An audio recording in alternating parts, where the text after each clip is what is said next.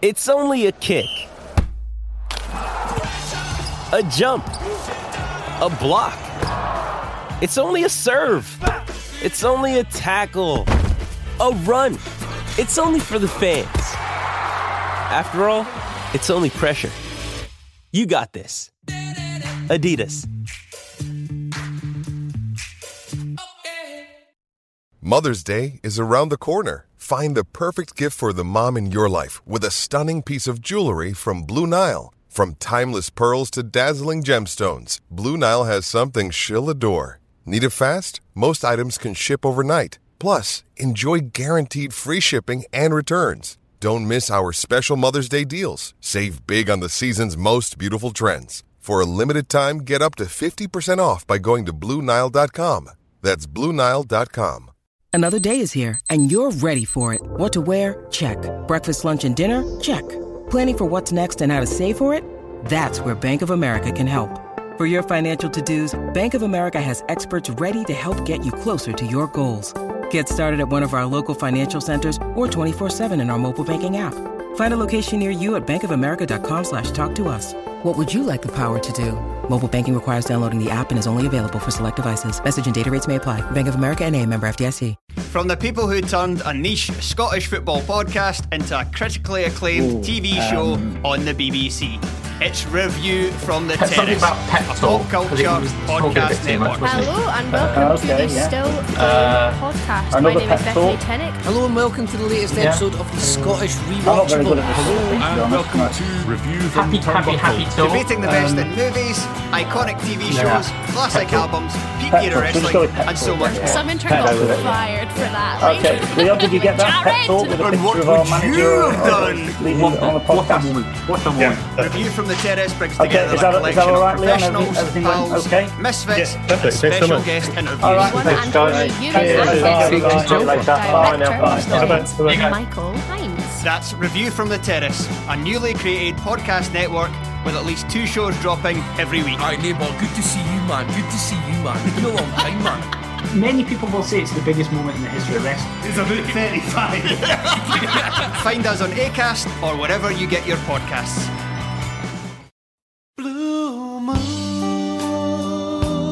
Hello and welcome to the Man City Show.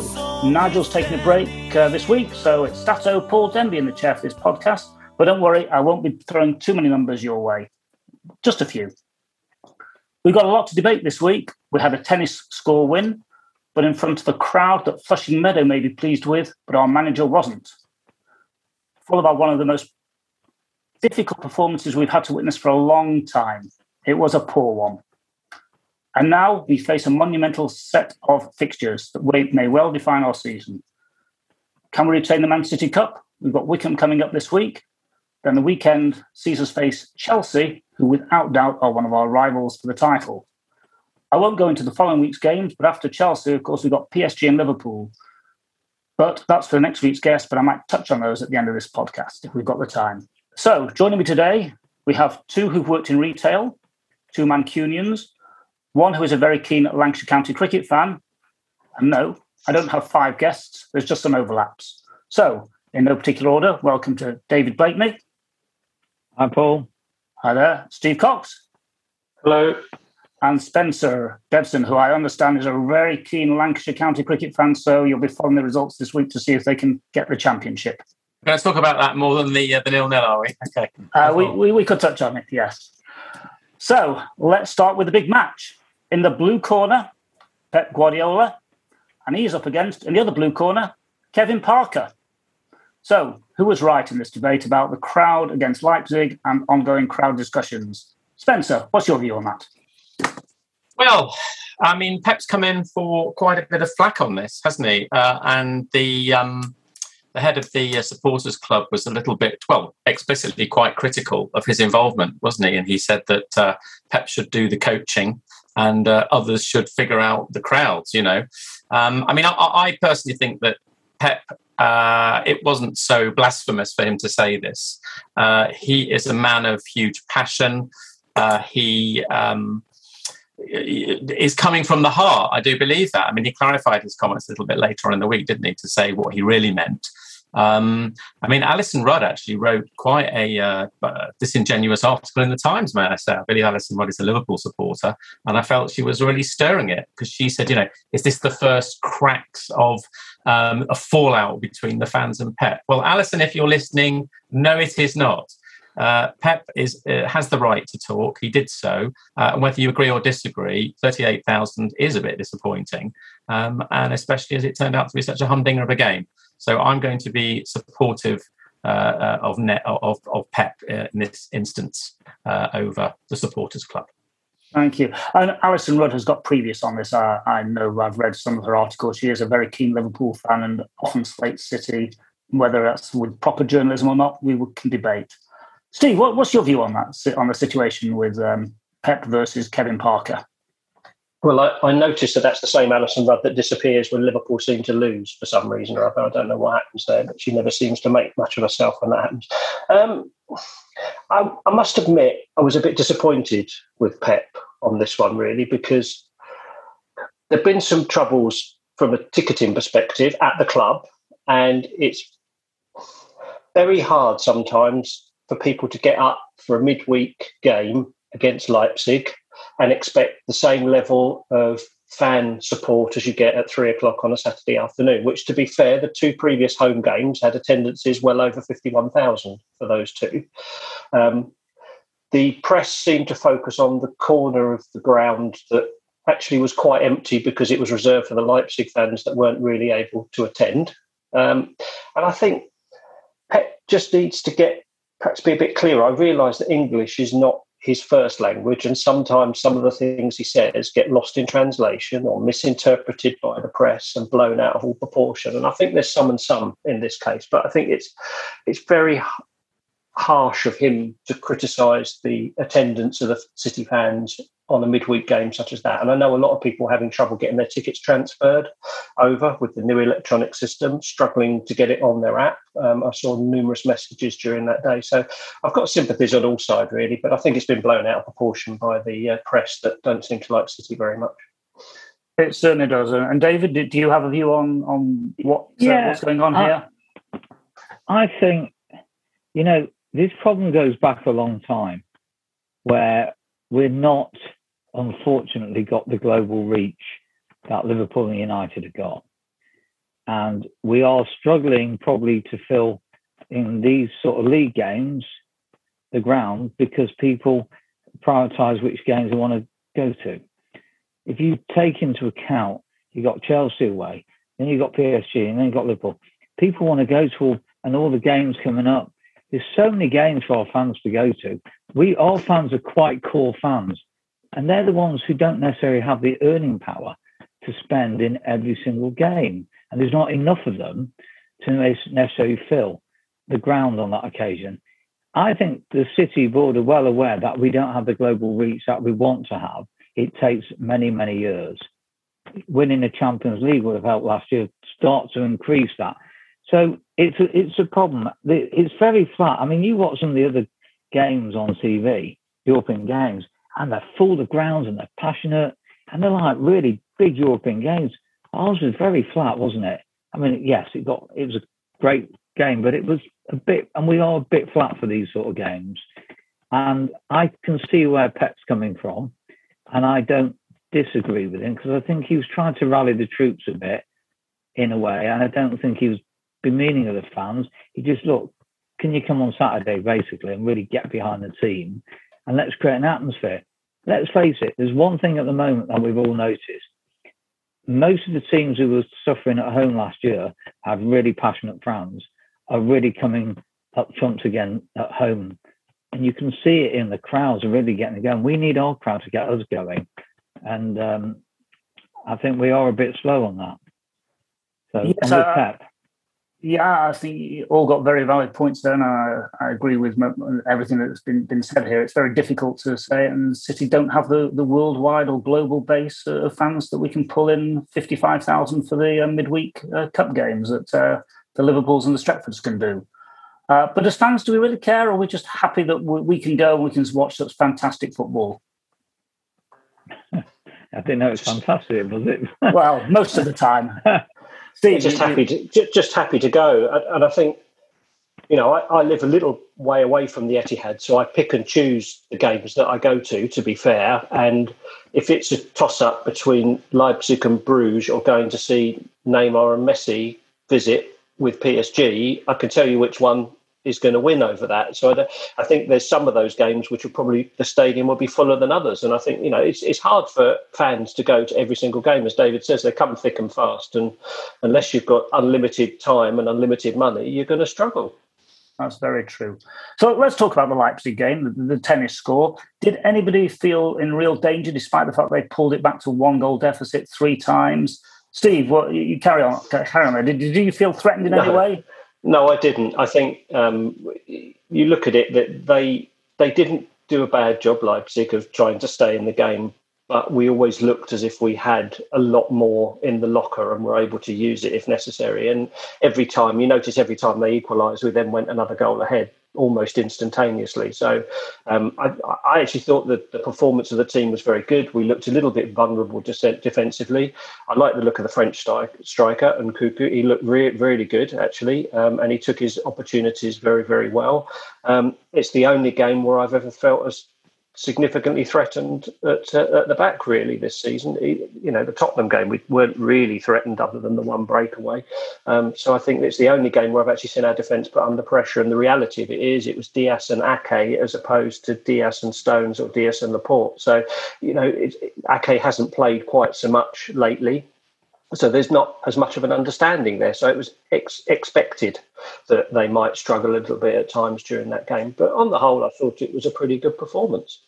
Yeah, D- David, similar sort of views or anything to add to Steve's point of view? Um. I I was obviously worried that we did get carved up, and I do think, unfortunately, Ake is not a Laporte or a Stones, and you can see the difference in quality. Ake looked very rusty. He looked exposed. He wasn't on his man like Stones or Laporte would have been.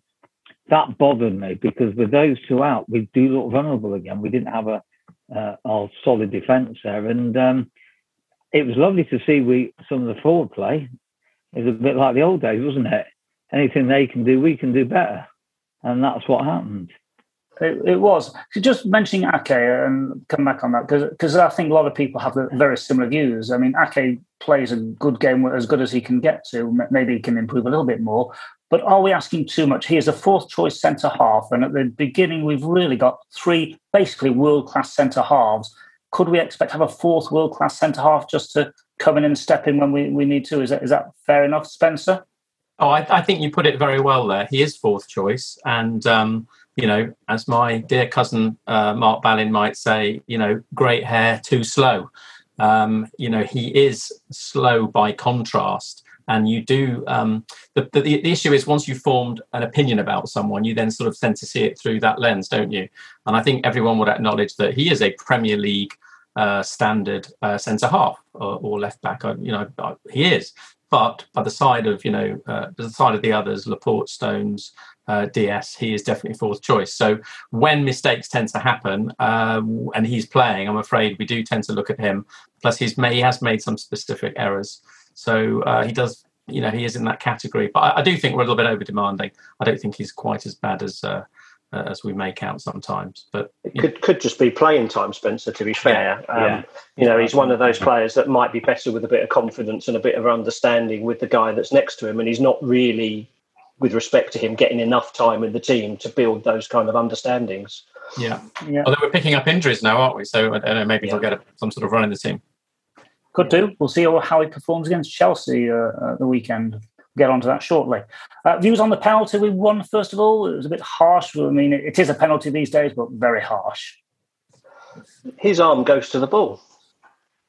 Paul, whose side are you on here? What's I'm just being the independent devil- critique is this? devil's advocate as usual. That's what Nigel usually does, isn't it? He, he flicks his arm at the ball, and I think for me that's more of a deliberate action. I realise that it's not what you would call a stone wall, cast iron, but he's uh, when you look at it in slow motion, he's moving his arm towards the ball to stop it from going towards the goal. That's that's Fair the bit that did it for me.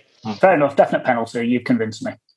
And a Um, fantastic penalty by And Mark. that, that, that's what I was going to come to. Was that the best penalty we've seen by a City player since Yaya Toure's days? Can't argue with that.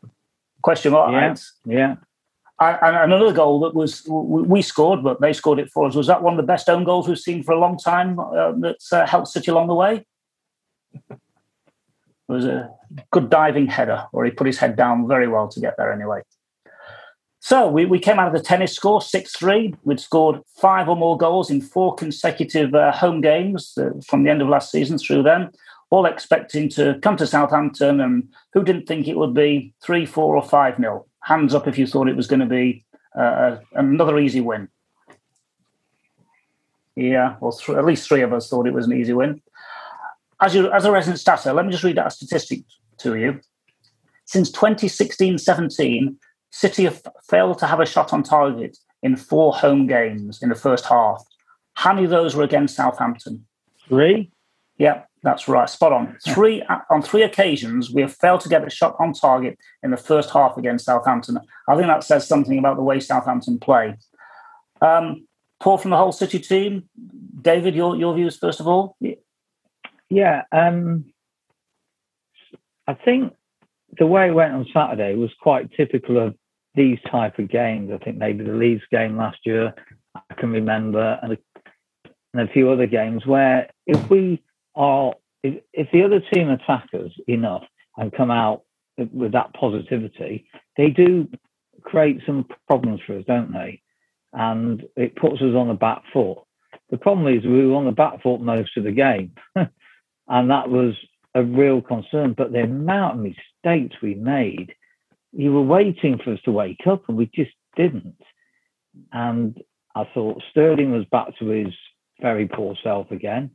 On a number of occasions, he just didn't control the ball. Um, I think we brought uh, De Bruyne on far too late uh, and Foden too late, and we just we were dreadful. Everything about us was dreadful. I think hardly anyone played well. I thought Grealish actually was pretty good.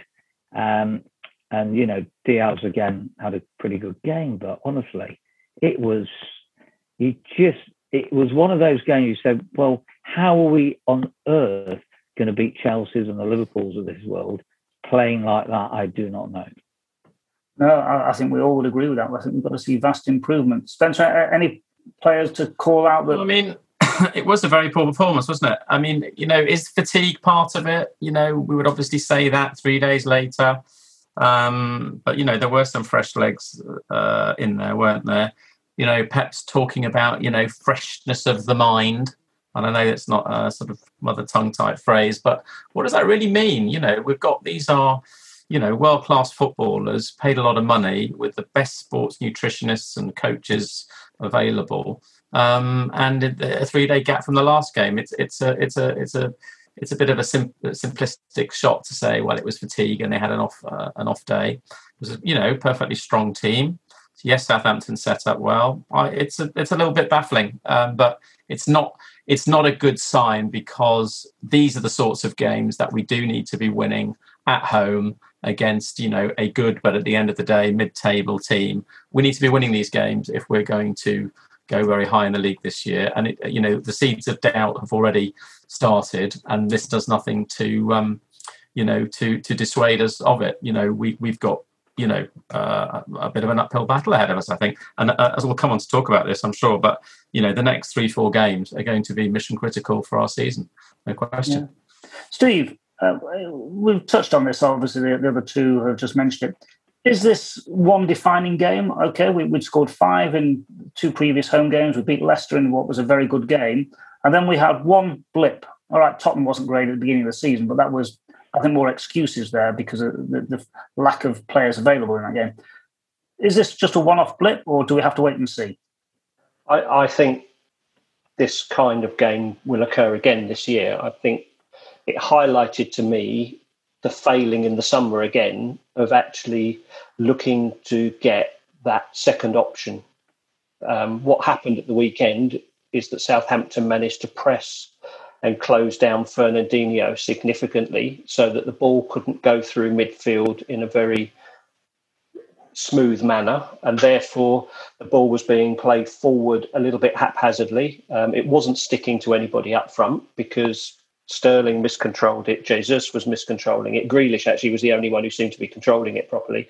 But we didn't really have that option like we had in the Aguero days, where actually Ederson could bypass the midfield and play it to Aguero. Aguero would control it and cause them all kinds of, of issues. Um, we also struggled to break into their area with any significant meaning. Um, we didn't have the option of perhaps putting a cross in for someone to get the head on. Um, I just think when these teams play that kind of block against us, we struggle and we don't seem to have another option. And I'm really not sure what we can do now that the transfer window is closed. We're pretty much stuck with what we've got. And if someone works us out, as Southampton seem to do at the weekend, then we're going to have that kind of game. Well, let's see how many more we get. Hopefully, not too many more. But at least VAR was on our side the, for the penalty decision and didn't quite support us well enough at the very last gasp where we nearly got the our last traditional last minute winner against Southampton, but unfortunately failed on this occasion. Right, let's take a break, and when we come back, we'll take a look at the upcoming games and a couple of other points.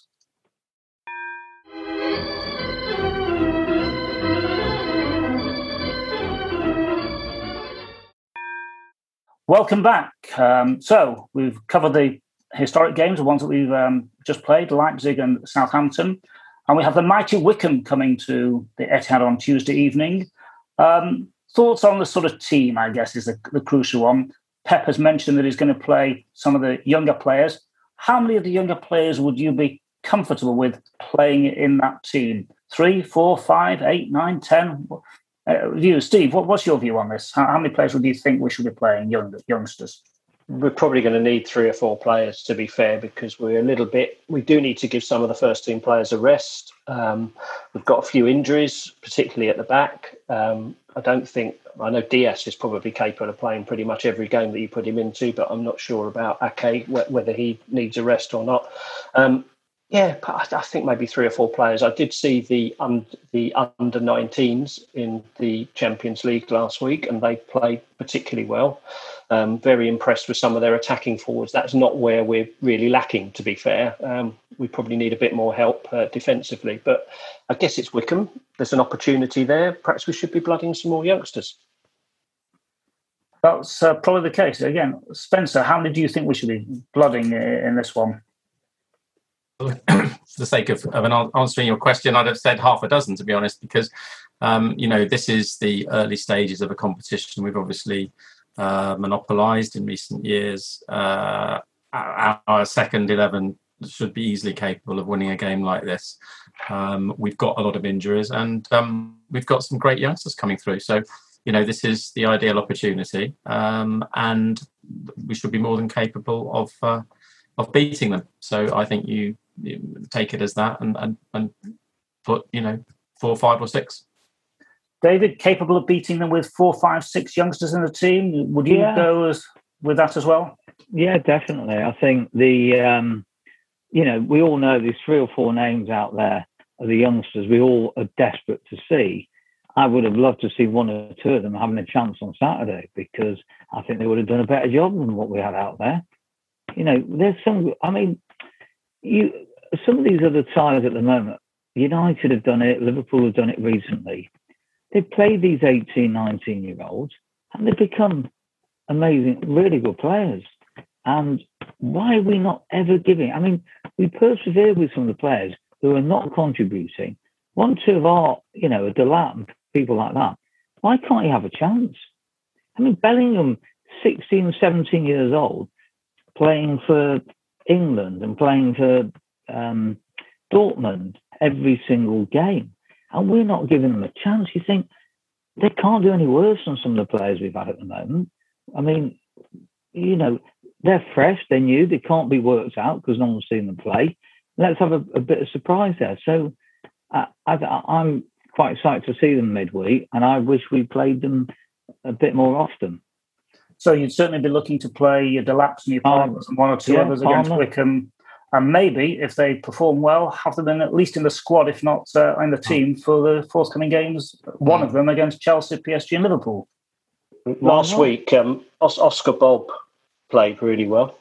James McAtee played really well. I Mm-hmm. think those are players that are, are knocking on the door of the front first team. Delap as well, like you say, if we'd have had him on the bench on Saturday, he might have been a good option to perhaps launch a little bit into the box Yeah. at times. So we'll throw I mean, it over. Go, go on, saying, and we're so well. We've we've got no height up front, and we've got no weight up front. And you look at some of the other teams have got some very strong players now and tall players, and you think Delap is that that Haaland type player. How do we know he could be a fantastic player, but he's not getting on there. He's got the height and he's got the strength. We need to rough their defenders up occasionally. We're, we're getting too pretty again. So give these players a chance, I think, is what we're all saying here, and Yeah. at least at least get four or five of them in the team for Wycombe. See who can perform at that level, and consider any of those that do play well as Yeah. in the squad at least for the Chelsea game at the weekend. So let's move on to Chelsea. He takes a deep sigh as he says this. Uh, our current nemesis, three defeats on the run to them, including that horrible game at the end of the season in the Champions League. What should Pep do then to correct this imbalance? We've talked about youngsters. Is there anything else that he should really, we think, not that we're as, as capable of managing Manchester City as he is, but let's have some thoughts. What should Pep look at to counter Chelsea, who, let's be honest, are a major threat to us this season uh, in, in retaining the title? Um, who wants to kick off with this one? Uh, David, go on. You, you, right. Uh, yeah, they they are so solid, and just every one of that team at the moment is is, is so good. And you know, at half time they changed it on Saturday. Or was it um, Saturday or Sunday? Whenever they played, they changed it at half time, and they just were a different side in the Mm. second half. They knew what to do for Plan B. They knew what to do. He knows how to change his time, team, and, and, and he, he's a very bright manager. And at the moment, he is outwitting Pep. And I think Pep's going to have to come up with something. Last year, when we beat them away, that was like the turning point of our season, wasn't it? it was. and he's got to come up with something. He's going to have to, you know, and I'm worried because obviously we're short at the back if there's injuries, and um, I, I I think they look so strong. I can't see and I can't see us beating them in any way, and I can't see us beating them to the title this year. I'm afraid I'm that depressed at watching them. oh my god! And and, and at the Come on, David, cheer up. They are so good though at the moment. Uh, listen, I'm having flashbacks now to the blowing to blowing Porto, you know, because it still take took me, you know, ages to, to Yeah. get rid of this, you know, daily sort of flashback thing. It's all coming back now, Paul. You know, um, it's going to, it's going to be difficult, isn't it? Uh, but I think we've got to go in with a bit more of a positive attitude um, because football is a strange old game.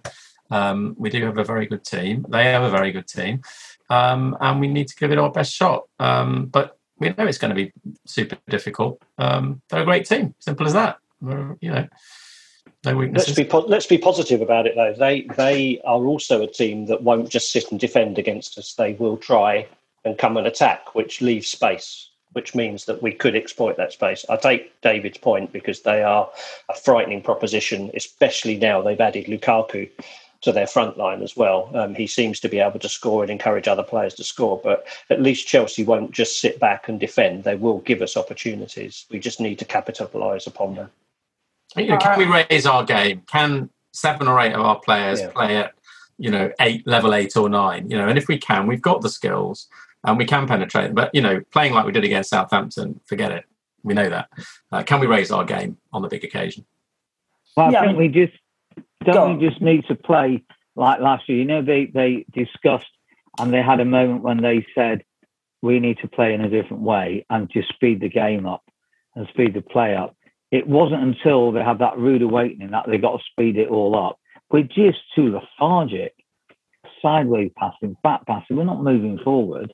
And I'll tell you what, let's just hope that uh, if Ake's in that, we, we have a problem with if Ake isn't on form because um, unfortunately they've got some good forwards now. They have. Let, let me throw these, this back Lukaku to is you. very good. He is, but let me throw this back. You, you mentioned Ake, and I, I understand why you're saying that. But two of our central midfield players, Fernandinho and Gundogan, Fernandinho was, let's be blunt, he was shocking on, on Yeah. Saturday. I don't think he found a blue shirt more than No, once or twice in the whole game. And Gundogan has looked rather anonymous though, the, Yeah. in the games he's played. Don't you think that it's th- those two uh, starring players should have to stand up and be counted in, in the big games versus Chelsea, assuming that one or both of them get picked? Yeah, definitely. I mean, I don't know if Rodri's going to be fit, but I'd like to see Rodri back in there because I think Fernie had a really poor game. And you're right. I mean, Gundogan was just not him at all, was he? He just couldn't do anything. Um, I don't know why. It's weird, isn't it? It certainly is, and it certainly Yeah. was. A, a, so it's thought process on how we beat them. I hope Pep and his team are really putting some thoughts into this because uh, if we play like we did in the three games that we lost to them at the back end of last season, then um, there's no hope. But I want to. I always go into games optimistic, and hopefully I'll go in the same way when we go to the bridge on Saturday for that 12:30 kickoff. We can win any game if our players perform, and as you said, Yeah. if we've got seven or eight of them performing at eight and above, we can win that game. If we've got seven or eight of them performing at five or below, we'll get stuffed. Simple as Yeah. that. Yeah. Um, I want to touch on a couple of other subjects, but before I do on on that one, well, let's have some score predictions. It's always a bit of fun. As I know there's a couple of members, not not necessarily on this uh, podcast this evening, who'd never like predicting the scores. But um, well, Spencer, what, what's your thought? What, what, what are you going for against Wycombe and Chelsea? Well, Wycombe uh, has got to be, uh, you know, a resounding victory, hasn't it? You know, by any stretch. 4 1. Um, Chelsea, anyone? you, you, you- you're on point for this, first of all, Spencer. Come on. Well, I, you know, I don't think I've ever predicted a loss. Uh, I just can't do it, Paul. Um, uh, you know, one-one. Um, Fair enough. Fair enough. You know, That's the optimistic one-one, is it? By the sounds of it. Steve, what, what's your what are you going for? Are you going to call it out? I think we might beat Chelsea 2 1. Ooh, I like I like the optimism there. And Wycombe, you, we'll lose to Wycombe, then will we? Uh, no, I think we'll win 3 0 against Wycombe. Okay, David. What, Oscar what, Bobb and James McAtee to score. Very good. Okay, I'll make a note of that. Uh, Wycombe 3 0 to us, I think. I'm afraid Chelsea, I think we'll lose 2 0. There we go. So against Chelsea, our three uh, guests have predicted Sorry one about win, that. one draw, one loss. So, uh, somebody on the podcast is going to be right. So that's Yeah. that's- Yeah. Very true. Um, just want to talk about uh, two or three other things. Uh, They actually are all Spurs related, but they bring it back to City as well. I don't know if anybody did anybody see the women's highlights the women's game against Tottenham uh, a couple of weeks ago when we lost two one. There was such an uh, VAR is needed in those circumstances. It was such an obvious handball, but if you didn't see it, it's uh, it was a handball that pushed it basically onto the City player and into the goal, and the referee missed it completely. But it's it's why VAR is needed, but uh, the women's game it, it's not it's not used yet. So if you didn't see Interesting that they've they've started teaching the Spurs women to do what the Spurs men do then, because I seem to remember they did the same against us Yeah. in the Champions League a couple of years ago. yes, yeah. it- you're right. That's a good point. Yeah, Spurs are always using their hands to, to beat City, so it's gone Brentford, from men to yeah. women. And let's uh, let's hope Another flashback you're giving me now, Steve. And uh, a couple of the Spurs talking points are obviously uh, thoughts on Jimmy Greaves. He, to my mind, he was one of the best strikers uh, in all-time football that I, that I've remember seeing. I know a couple of people here probably a bit young to remember him playing, but I, I certainly remember him playing, and he was an absolutely brilliant footballer. Yeah, I mean, I- um, yeah, go on, Spencer. No, I was only going to say. I mean, obviously, it's a little bit before. Uh, well, my time. I don't speak for uh, the others on the podcast, um, but I, I have met Martin Chivers a few times, and he, if you ask him who was the best footballer he ever played, was the best goal scorer, and he was a, a great goal scorer himself, wasn't he? Jimmy Greaves, uh, you know, and, and he would be very um, effusive about it. Um, so, I mean, and of course, we've seen all, all the show reels and everything. I mean, clearly a brilliant player, and we grew up with Saint and Greavesy, uh, didn't we? After I did anyway, after he um, had retired and he went through, you know, challenges which he overcame. But he's just a, a sort of a great personality and clearly a fantastic goal scorer. He certainly was. Certainly was. 357 goals he scored in English football. Don't know if that will ever be matched. Um, another thing that Tottenham introduced at the weekend, just want to touch on this um, carbon neutral football in the Premier League. Uh, a lot of press made about this. Is that the way of the future? Do you think that all clubs should be, Premier League clubs should be looking to try to push it this way? Any thoughts on it or don't really care? Spencer, have you got a view on it? Or? A noble aspiration, but I'm I'm speaking in great ignorance. How does one do that? Does one, um, you know, uh, have lots of people driving in their cars and then make a donation to the stadium? You know, how do you how do you achieve a carbon? they encourage, they encourage people to go by bike. I seem to remember. Okay. Although I did see some publicity that the bike route that they were publicising actually was closed partway through. Okay. Yeah, and they encourage people to drive only to a certain point and use public transport, or they lay on coaches from like Ali Pali and places like that to get them to the ground. Yeah, So a, a complex route from Abu Dhabi to the Etihad, not involving aeroplanes, something like very, that. very difficult. So maybe something that other clubs might start looking at in the future, but uh, we'll wait and see. Finally, I just want to touch on the three big games coming up. Sorry, apologies to Wycombe fans that will be listening to this, but we've got, and I'm not going to go into detail, but how many points would you take now from Chelsea, PSG, Liverpool in total as we look ahead? Forget the results you forecast a moment ago. We've got those three big games. How many points would you take?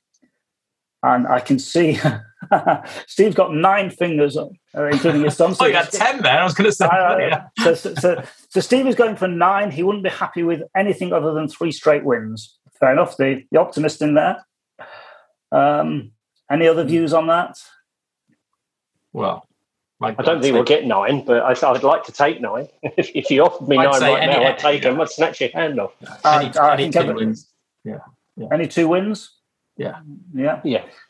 Yeah, I mean, if we draw against PSG, that's not the end of the world. It's Chelsea. We, if we can draw against Liverpool, that'd be fine. It's Chelsea we need to beat. All right, so that's five points basically. Yeah. I, I said I would take. Uh, I, w- somebody else asked me this question. I said I would take three points, but they all have to be draws. No defeats Well, in yeah, there yeah. because then we don't lose any ground to Chelsea and Liverpool Yeah. and PSG. Uh, I think a draw would be a decent result away in Paris.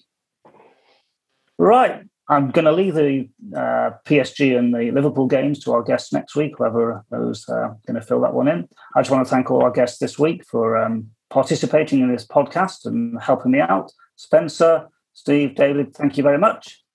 And we'll see you all again next week. If you'd like to advertise on or sponsor this show, contact us at playbackmedia.co.uk. Sports Social Podcast Network. Our kids have said to us since we moved to Minnesota, we are far more active than we've ever been anywhere else we've ever lived. Moving to Minnesota opened up a lot of doors for us. Just this overall sense of community, of the values that, you know, Minnesotans have. It's a real accepting, loving community, especially with two young kids. See why CNBC ranks Minnesota number four best state to live and work. A great place to work, an even better place to live. ExploreMinnesota.com slash live.